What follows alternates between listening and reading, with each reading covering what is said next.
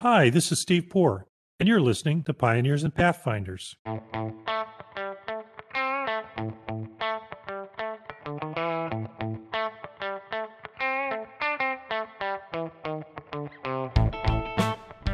Dan Rodriguez is the Harold Washington Professor at Northwestern Law School and previously served as Dean from January 2012 through August 2018.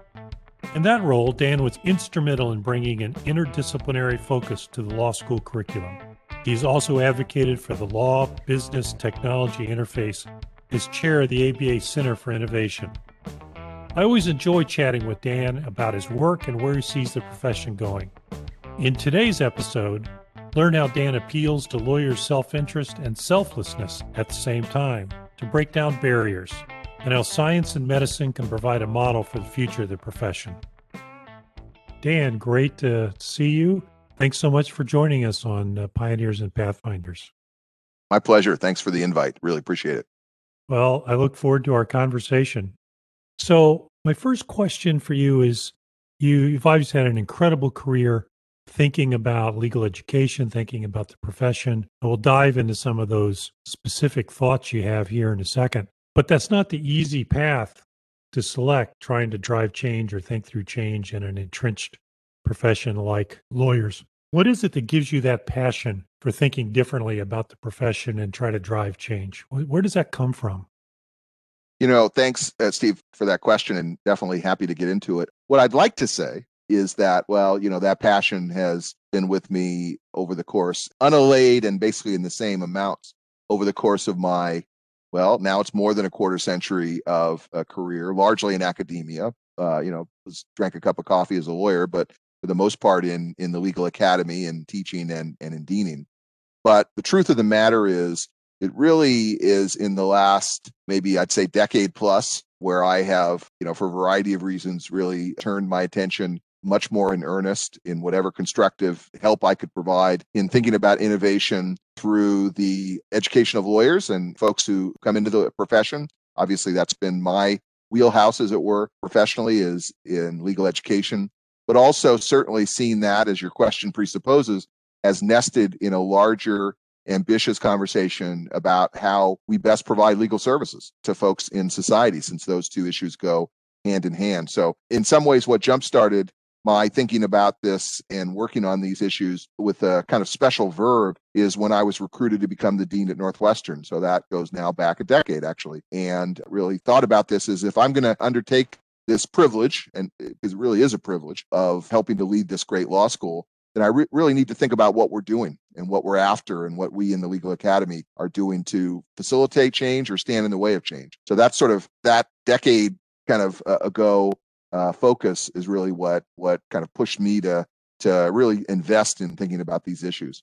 What barriers have you found to sort of working through these issues, whether they're in law schools or the Center for Innovation at the ABA, which you chaired for a while, or the Commission on the yeah. Future of Legal Services? What are those obstacles to change in the profession that you've seen and run across?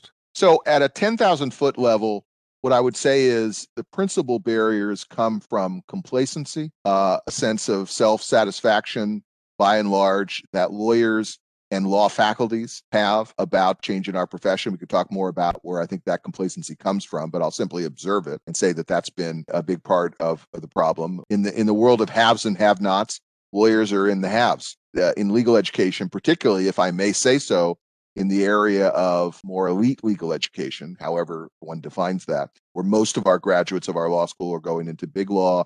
Most of our graduates are, are going to be able to make a, a, good living and, and for many of them a spectacular living. Complacency is not hard to imagine. The other is what I, not unrelated to that, is what I'd call siloed thinking, is we're focused like a laser beam in what we teach our students and, and how we go into the practice with law and the legal profession and lawyering and all of that, that we've taken a precious little time, I think, as a profession to think about the ways in which law is nested in larger issues in society, certainly, but also how the knowledge, as it were, that we accumulate and inculcate in our students and our young lawyers is uh, multidisciplinary knowledge. Always has been continues to be law and law and economics, law and science, law and business. And so the siloed thinking about, well, we're going to think about this only about what law and lawyers do, I think has has kept us from really innovating and changing in, in significant ways.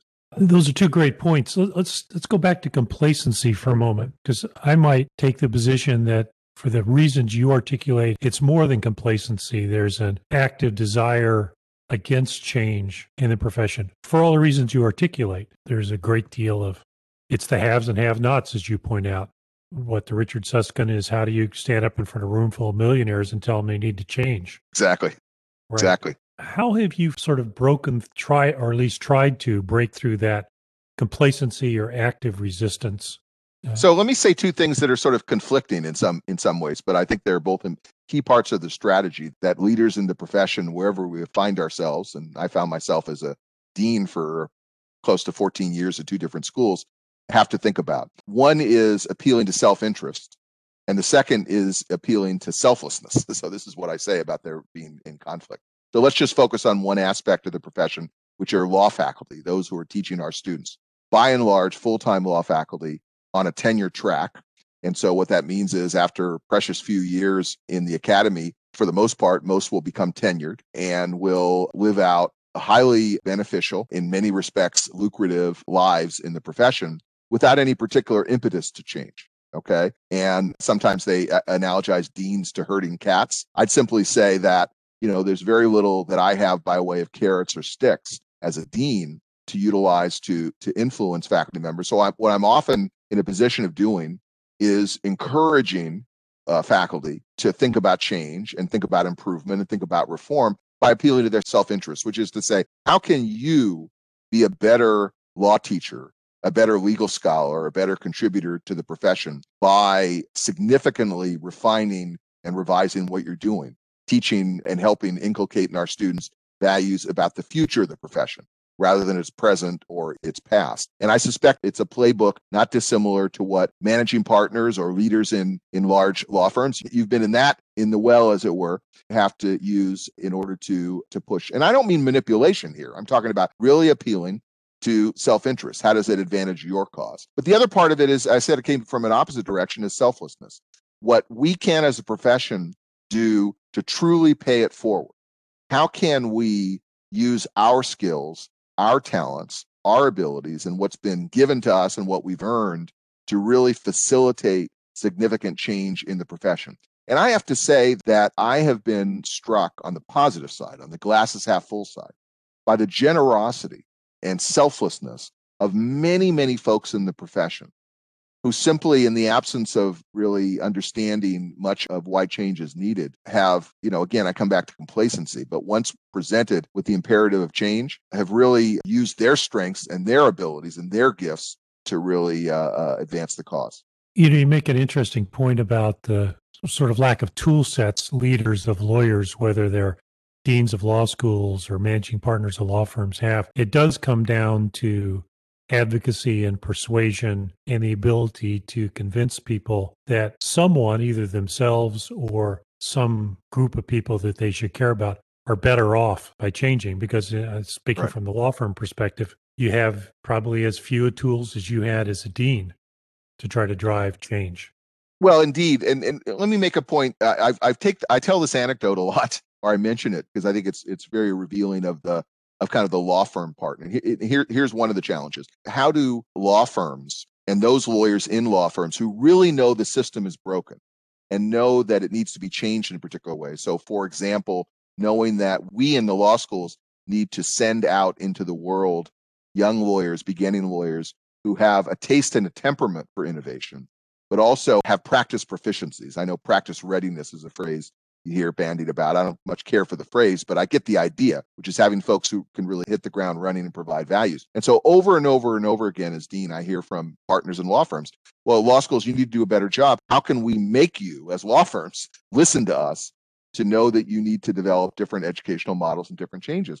And the anecdote I give is I was at a, in a moment of weakness. I was at, at a uh, speaking before a large uh, law firm, which I will not name, and the partners were making that same point. And I don't know what got into me, but I answered the question in a way differently than I usually do because I usually give a long, convoluted answer. You know, change is incremental, blah blah. I said, you know, when we're going to really start changing in law schools, when you guys start voting with your feet when you as as managing partners and partners of law firms actually reward innovation in who you hire rather than reward performance in law school ranking of a law school what have you is when finally those of us in the legal academy will take to heart the message that we better change because in the absence of change and adaptation our students are not going to have the opportunities that, that are presented we know that the highest echelon of law schools could have a curriculum in almost anything, and the leading law firms will still be the path to their doorway, and vice versa. We know that schools that are way, way down the pecking order of law school ranking and reputation could develop the you know world-beating set of innovations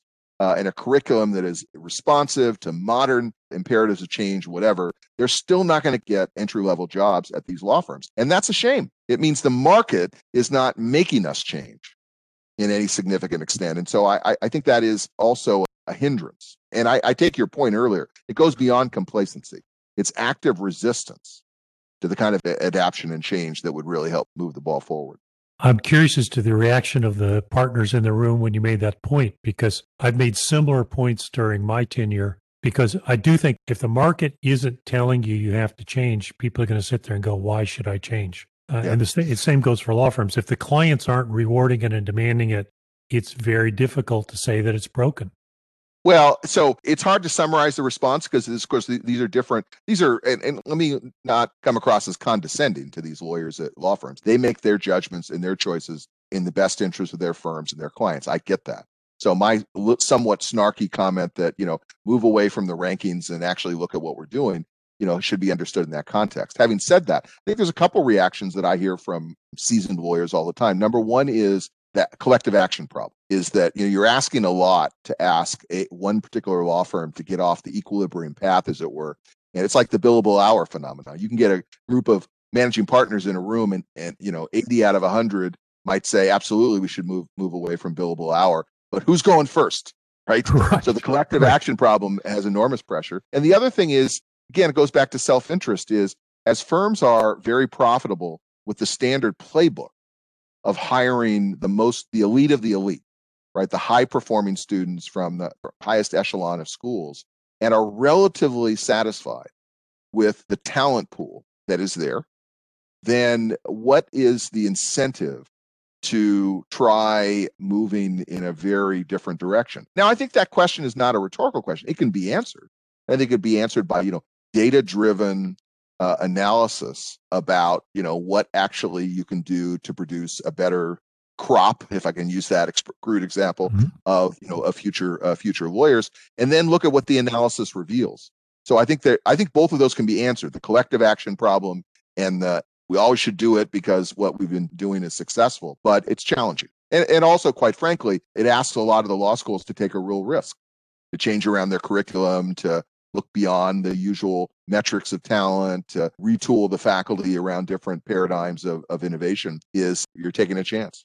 So, what chances did you decide to take? You take over Northwestern as dean about 10 years ago, and Northwestern is a fabulous law school. Uh, it's one of the top law schools in the country. Turns out great students. Yet, as you said, it was a sort of a moment for you to say, I think I can use this opportunity to make what's already really good better. So, what was your decision making process to decide where to start and how to begin that that change process? What were what were the big things you saw that you wanted to tackle?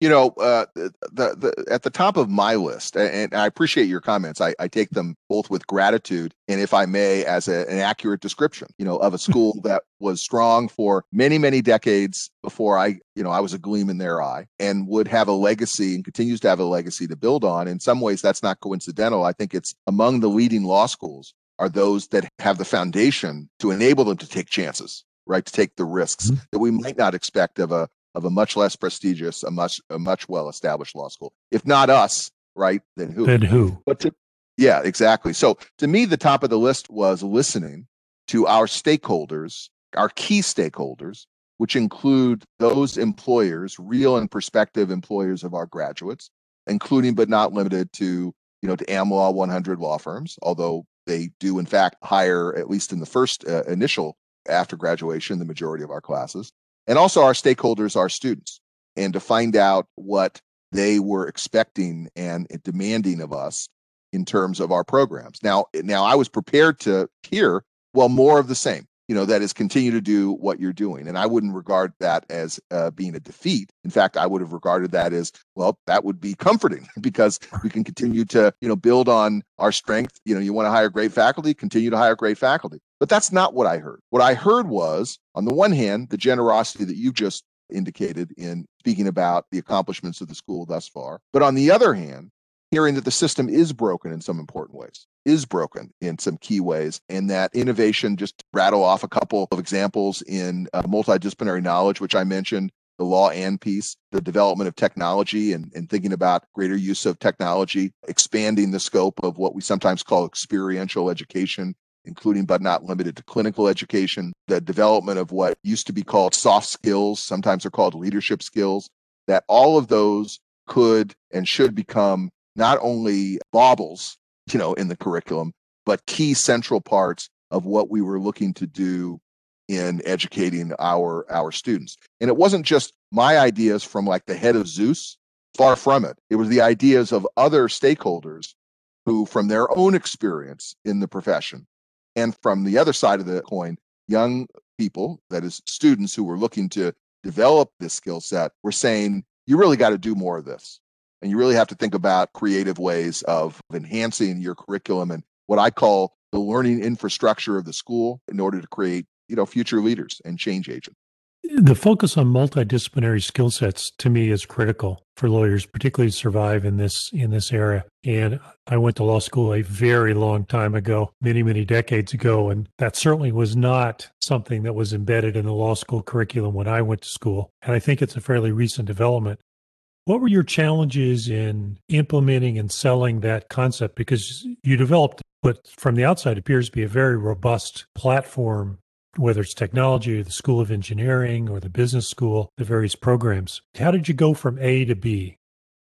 So let me focus on one aspect of that. And since you, you referenced engineering, focus on kind of law STEM or law and science. That's one aspect of, among others of multidisciplinary knowledge. You and I both went to law school a long time ago. So we went to law school in the days in which you could say in class, well, you know, I don't do math. That's part of the reason I came to law school and not be embarrassed to say that. now you would be embarrassed to say that if you were a law student, whether or not you did math, as it were, the notion that you can get through three years of law school and beyond without exposure to quantitative skills and to data and how to utilize data to say nothing of, of new technologies, I think those days are gone and rightly so. So, in thinking about the imperative, and I really think it's not just a useful adjunct, but it's an imperative to have our students encounter and be able to use data and develop enough exposure to scientific techniques to be dangerous, as the saying goes. Mm-hmm. What what I saw as uh, as a value, particularly given that here we were this fine law school in a in a major research university was to look out from beyond our silos and look at the ways in which our colleagues in other departments at the university were developing that knowledge and look for opportunities of partnership. So we had had a very well established JD MBA program for many, many years, long before I came to Northwestern and worked with Kellogg, a fabulous business school. So we knew how to do collaboration. We knew how that could work. But what was somewhat uh, uh, more unusual, eh, but I think really yielded some great benefits was look to our uh, schools of medicine and engineering and also in some of the sciences and look at ways of capitalizing on developments in their respective schools to help enrich the, the knowledge set for students in our schools. So when we were, for example, looking at courses, experiential courses on legal innovation, some aspect, not all of it, but some of the uh, aspect involves the use of technology. And when you're talking about the use of technology, you're thinking of some, you know, modern pushing the envelope type things like machine learning and natural language processing and how we might think about artificial intelligence. Now, we weren't trying to develop AI within the law school. That's sort of above our pay grade, as it were. Right. There were wonderful colleagues who were doing those kinds of things in and around the Chicagoland community and on the Northwestern campus that could help our students. And you know what? Vice versa. It turns out that in, in other parts of the university, including in the sciences, some exposure to law, the rule of law, and, and legal principles and legal fundamentals is enormously beneficial to doing what they're doing. So, really trying to build those bridges, bridge building was what, what I was mm-hmm. really, really focused on during my time as dean. And I, I believe a lot of those bridges are, are still being built. I've had the privilege of speaking and teaching a little bit at some of those multidisciplinary courses, predominantly through Dan Linna's work. Yep. And what strikes me is the enthusiasm of the students for this type of learning. And they're both law students and engineering students in the classes I've had a chance.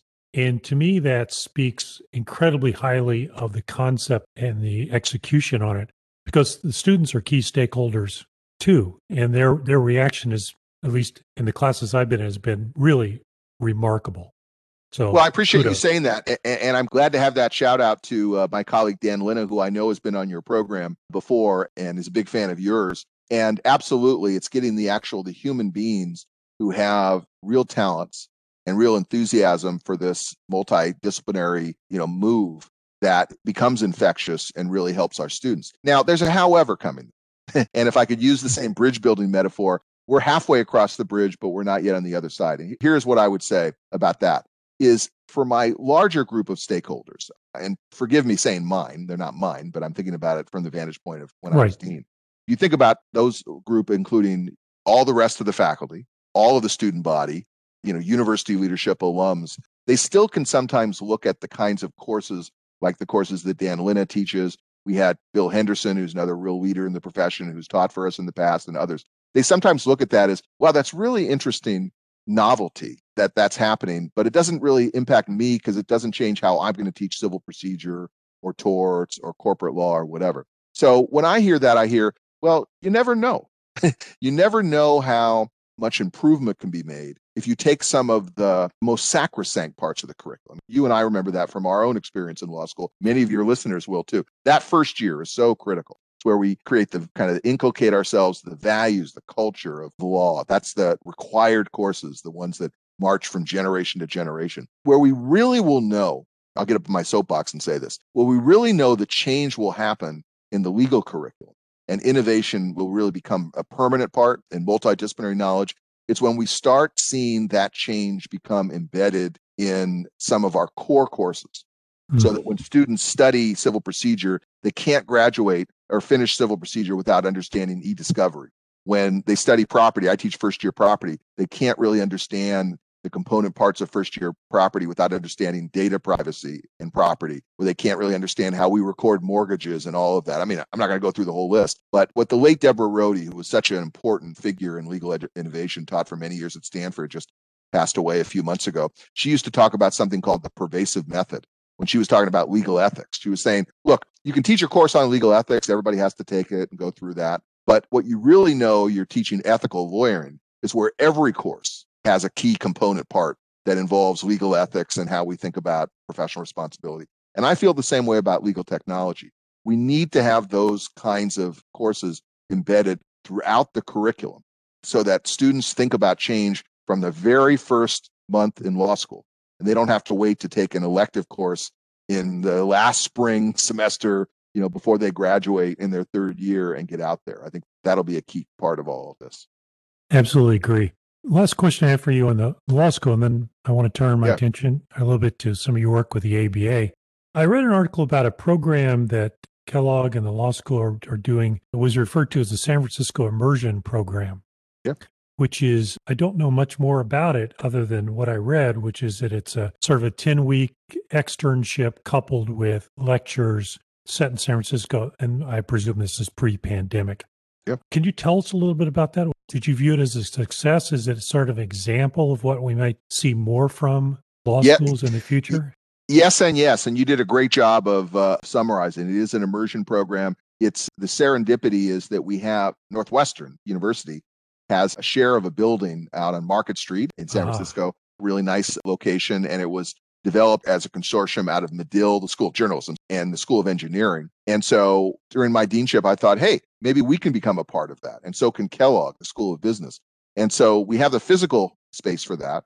And it's like Muhammad to the mountain or bringing the mountain to Muhammad in some ways. We thought that maybe in addition to the collaboration that we were doing on innovation and on legal technology and law and business in Chicago, we could also look to provide an immersive experience for our students out there in San Francisco. It wasn't a random part of the country to do that, of course. Doing that in the Bay Area enables enormous op opens doors for students in doing externships. Really, really rigorous carefully supervised externships, not just go out there and go work for a company, but to embed our students in companies while also having a robust curriculum that overseen by our faculty in collaboration with our colleagues at Kellogg. You asked whether this will be a harbinger of things to come. Absolutely. We've also, in the pandemic, unfortunately, put a at least a delay on this. We're thinking of having an immersion program. Not thinking, we're we're working on an immersion program in the entertainment industry in Los Angeles where students would be not dissimilar to this, embedded in the LA area and be able to take advantage of all of the immersive experiences that could happen there. So it's challenging, frankly. I mean, to you know, to move across country for uh, some period of time and to have the adequate supervision and all of that. But this is a point that hopefully will segue into our discussion of the ABA. You know, law schools can carp as we so often do about how heavily regulated we are and we have it all has to be three years and you know that certain number of credits but there's a lot more room for innovation than meets the eye. And so to have immersive experiences and you know uh, semesters or parts of semesters away, I really think is the cutting edge. That along with maybe a greater use of online remote learning that's not just related to the pandemic where we've all tried to sort of make do as best we could, I think will be, you know, really at the cutting edge of new modalities of instruction. And why the heck shouldn't Northwestern help lead that effort? Absolutely. You've been in the forefront of a lot of stuff over many, many years. Why not be at the forefront here? That's a, that's a great point. Let's talk a little bit about your time working with the ABA because you were on the Commission for the Future of Legal Services and you were chair of the Center for Innovation. And I know the report I'm referring to on the Commission for the Future of Legal Services, I think was before your time on the commission.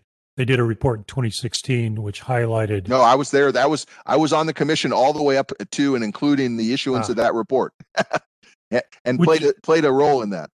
Which was, I thought, a fascinating report. It's five years ago now, so perhaps yeah. we're talking ancient history. But I thought it did a marvelous job. While I had issues with the recommendations as to whether they went far enough. Sure. In terms of the description of where the legal profession was, particularly the access to justice gap in the country, to me, that was required reading for anybody that cares about the profession. Sort of give us your overview of where you see the profession, not just in law schools and big law, but as it relates to U.S. society in general. Sure a quick anecdote in connection with my work on the commission to get to your question. So, yes, it seems like so long ago, but it also seems like just yesterday. The work of the commission, which was really created as the brainchild of the then President William Hubbard, who did so much by creating this commission, and led by Judy Perry Martinez, herself an enormous innovator who went on to be the president of the ABA, was really to look at uh, developing some significant attention to reform that would be focused not just on the well being of lawyers, but on the well being of clients and recipients of legal services. When we finally, at the end of three years' uh, hard work, issued this report, I suppose it had, as a consequence, it made no one particularly happy. There were those like yourself, and for these folks, I, I, have a special amount of sympathy and solicitude. It didn't go nearly far enough in really tackling some of the really big issues unauthorized practice of law and what that should mean, investment of non lawyers in law firms, and all of that. And on the other hand, there were folks who said, Who do we think we were, suggesting and fomenting this change from within the profession. So I guess we should be happy that no one was happy, but but uh, but that's a success. Yeah, exactly. But when I look at it, see for you know five years uh, afterwards, and this is a connection I think with the work uh, that grew out of it with the Center for Innovation, which was one of the most important follow-ups to the work, is that it pointed to a world in which we would look at reform and the situation of our profession from the vantage point of data and from the vantage point of need and what clients and the public were telling us. Now, that seems like an utterly banal observation. Well, how could it be any different? Well, the answer is for decades, it was different. The ABA was developing policies and protocols and regulation, you know, proposed regulation, largely from the kind of the tunnel vision of what would seem to promote the best interests of lawyers. And by which I don't mean it was entirely protectionist. I think there were sincere, well meaning efforts to look at it from the vantage point of, you know, making more effective lawyers, but without any significant reference to how we measure success and failure and how reforms are led by the best available evidence, the best data that we could possibly collect, the best use of social science techniques, experiments, and all of that. And I think one important takeaway from the report of the commission that has really led, I think, to some really significant progress up to the present within the ABA where you wouldn't expect to see a whole lot of mm-hmm. uh, energy toward change is being a more data driven, evidence based organization. And the Center for Innovation, which I was proud to chair for a couple of years and work on, it's under very able leadership with a terrific team and uh, infrastructure, is providing data, collecting uh, information, doing studies, working with other stakeholders, including on, on issues of technology, to help figure out where change needs to come in the profession. And if I may, some of the efforts at regulatory reform that we're seeing underway actively Utah and Arizona with their so-called regulatory sandboxes, California, which is looking to change, Michigan, other states, is the focus on following where the best evidence leads us. Following, you know, to where eh, that's long been a tradition in medicine, thank God. It's long been a tradition in the because uh, how could it be otherwise? In in the sciences, it's starting to become a much bigger tradition in law, and I'd say it's about time. What's your reaction to the efforts in Utah and Arizona, in particular, the regulatory sandbox? I know in Utah, a couple of businesses are now operating under that sandbox. Can't quite recall the names. Law on Call, I think, is one. Rocket Lawyers, another. Yeah. That are non-lawyer owned legal providers. What's what's your reaction to that experimentation?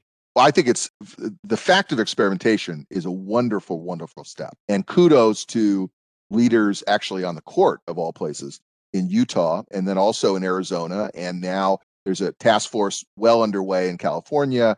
Uh, in the interest of disclosure, I'm involved in a task force in Michigan of all places looking at this. So I think there's really a, a movement that's underway. And that movement is centered around two big reforms. You mentioned one of them, which is allowing for non lawyer investment in law firms, which is currently prohibited under, well, it, it's it's prohibited under the model rule 5.4 under the ABA. So this regulatory sandbox is providing a limited room for experimentation in these particular states under some amount of regulation. And the key point to know, and this goes back to the theme I was mentioning just, just a moment ago, is we're going where the evidence leads us. So maybe we'll find out over some period of time that the efforts at non-lawyer investment law firms are a big nothing burger, that that they won't mm-hmm. be that common. Too soon to tell. Or maybe we'll find that they actually redound to the detriment of the lawyer's fiduciary duties to clients as best we can measure. Or maybe we'll find that they don't move the access to justice needle. We hope we find the opposite. But this is exactly what a regulatory sandbox is, which is a vehicle for data driven experimentation. Now, I think, quite frankly, what it's going to take is much larger cohort of states because our system, as you well understand in the United States, and, and, and so do your listeners, is decentralized system. It's all 50 states. And so, you know, God bless Utah and Arizona for their experiments. But I think that it's going to take more states and some bigger states, quite frankly, to know that there's really been some momentum uh, developed. So it's a little too soon to tell what these experiments are going to show, but I think we've already seen some evidence that there will be some movements forward. I should also mention we, we focused here on non lawyer ownership, but the other big part of the regulatory sandbox is widening access and opportunity for so-called non-lawyers. It's a terrible phrase. We don't talk about non-lawyers or non-scientists, but paraprofessionals, alternative legal service providers, mm-hmm. those without a JD to provide again under regulation legal services and provide assistance, not just the work of paralegals, very important in its own right, but actually provide direct access and utilizing technology for those purposes. That is a, a crucial part of closing the access to justice gap, a crucial necessary, I think, is widening access. And so we're seeing in these regulatory sandboxes much greater willingness of the states to allow that greater access to legal services consistent with their UPL or their so-called unauthorized practice of law prohibitions. And that'll be a really fascinating development to, to watch as well. Yeah, I think that's a very interesting point. I can't recall now if it was the state of Washington or Oregon had an alternative licensure system yeah, that Washington. Yeah. Washington, yeah. Last time I saw it, I've not checked recently. Didn't have as much take up as everybody would have expected. Well, this is we could do a whole program on this, and and and I think your listeners would become bored maybe more quickly than you and I would, uh, or maybe not. But a very short comment on that is yes, the state of Washington a number of years ago adopted what they called triple LT, limited license legal technicians, in one area of law and family law and it's i don't know it's a 10 year experiment i forget the timing but some years and just in the last few months the state supreme court greatly retreated from that and essentially mm. ended it and did so on their assertion which I believe is erroneous, I think the facts belie this, is that it didn't really take off and didn't really have a huge amount of success. What I would say from those who I know have looked at the data very carefully, and here I'm banging the same drum, is you got to look where the facts lead, is it never had a fighting chance. The restrictions and the regulations that were imposed on it from its very creation gave it too little of an opportunity to truly move the needle. Now, I don't think there's really any, not even the Supreme Court said that it harmed consumers or that it had a deleterious effect. All they said was it didn't have quite the positive outcomes and meaningful reform that they uh, intended. All of that is to say this if a state, and again, mentioning Utah and Arizona and some of these other states, undertakes significant efforts to expand the scope of legal services provided by whether you call them triple LTs or paraprofessionals, or as New York calls them, sometimes court navigators, what have you. You have to give them the funding. You have to have appropriate oversight and even regulation. You have to provide economic incentives and you have to provide transparent information to consumers in order to create the conditions under which you actually have significant performance by these professionals and that you can examine whether there will be effective change.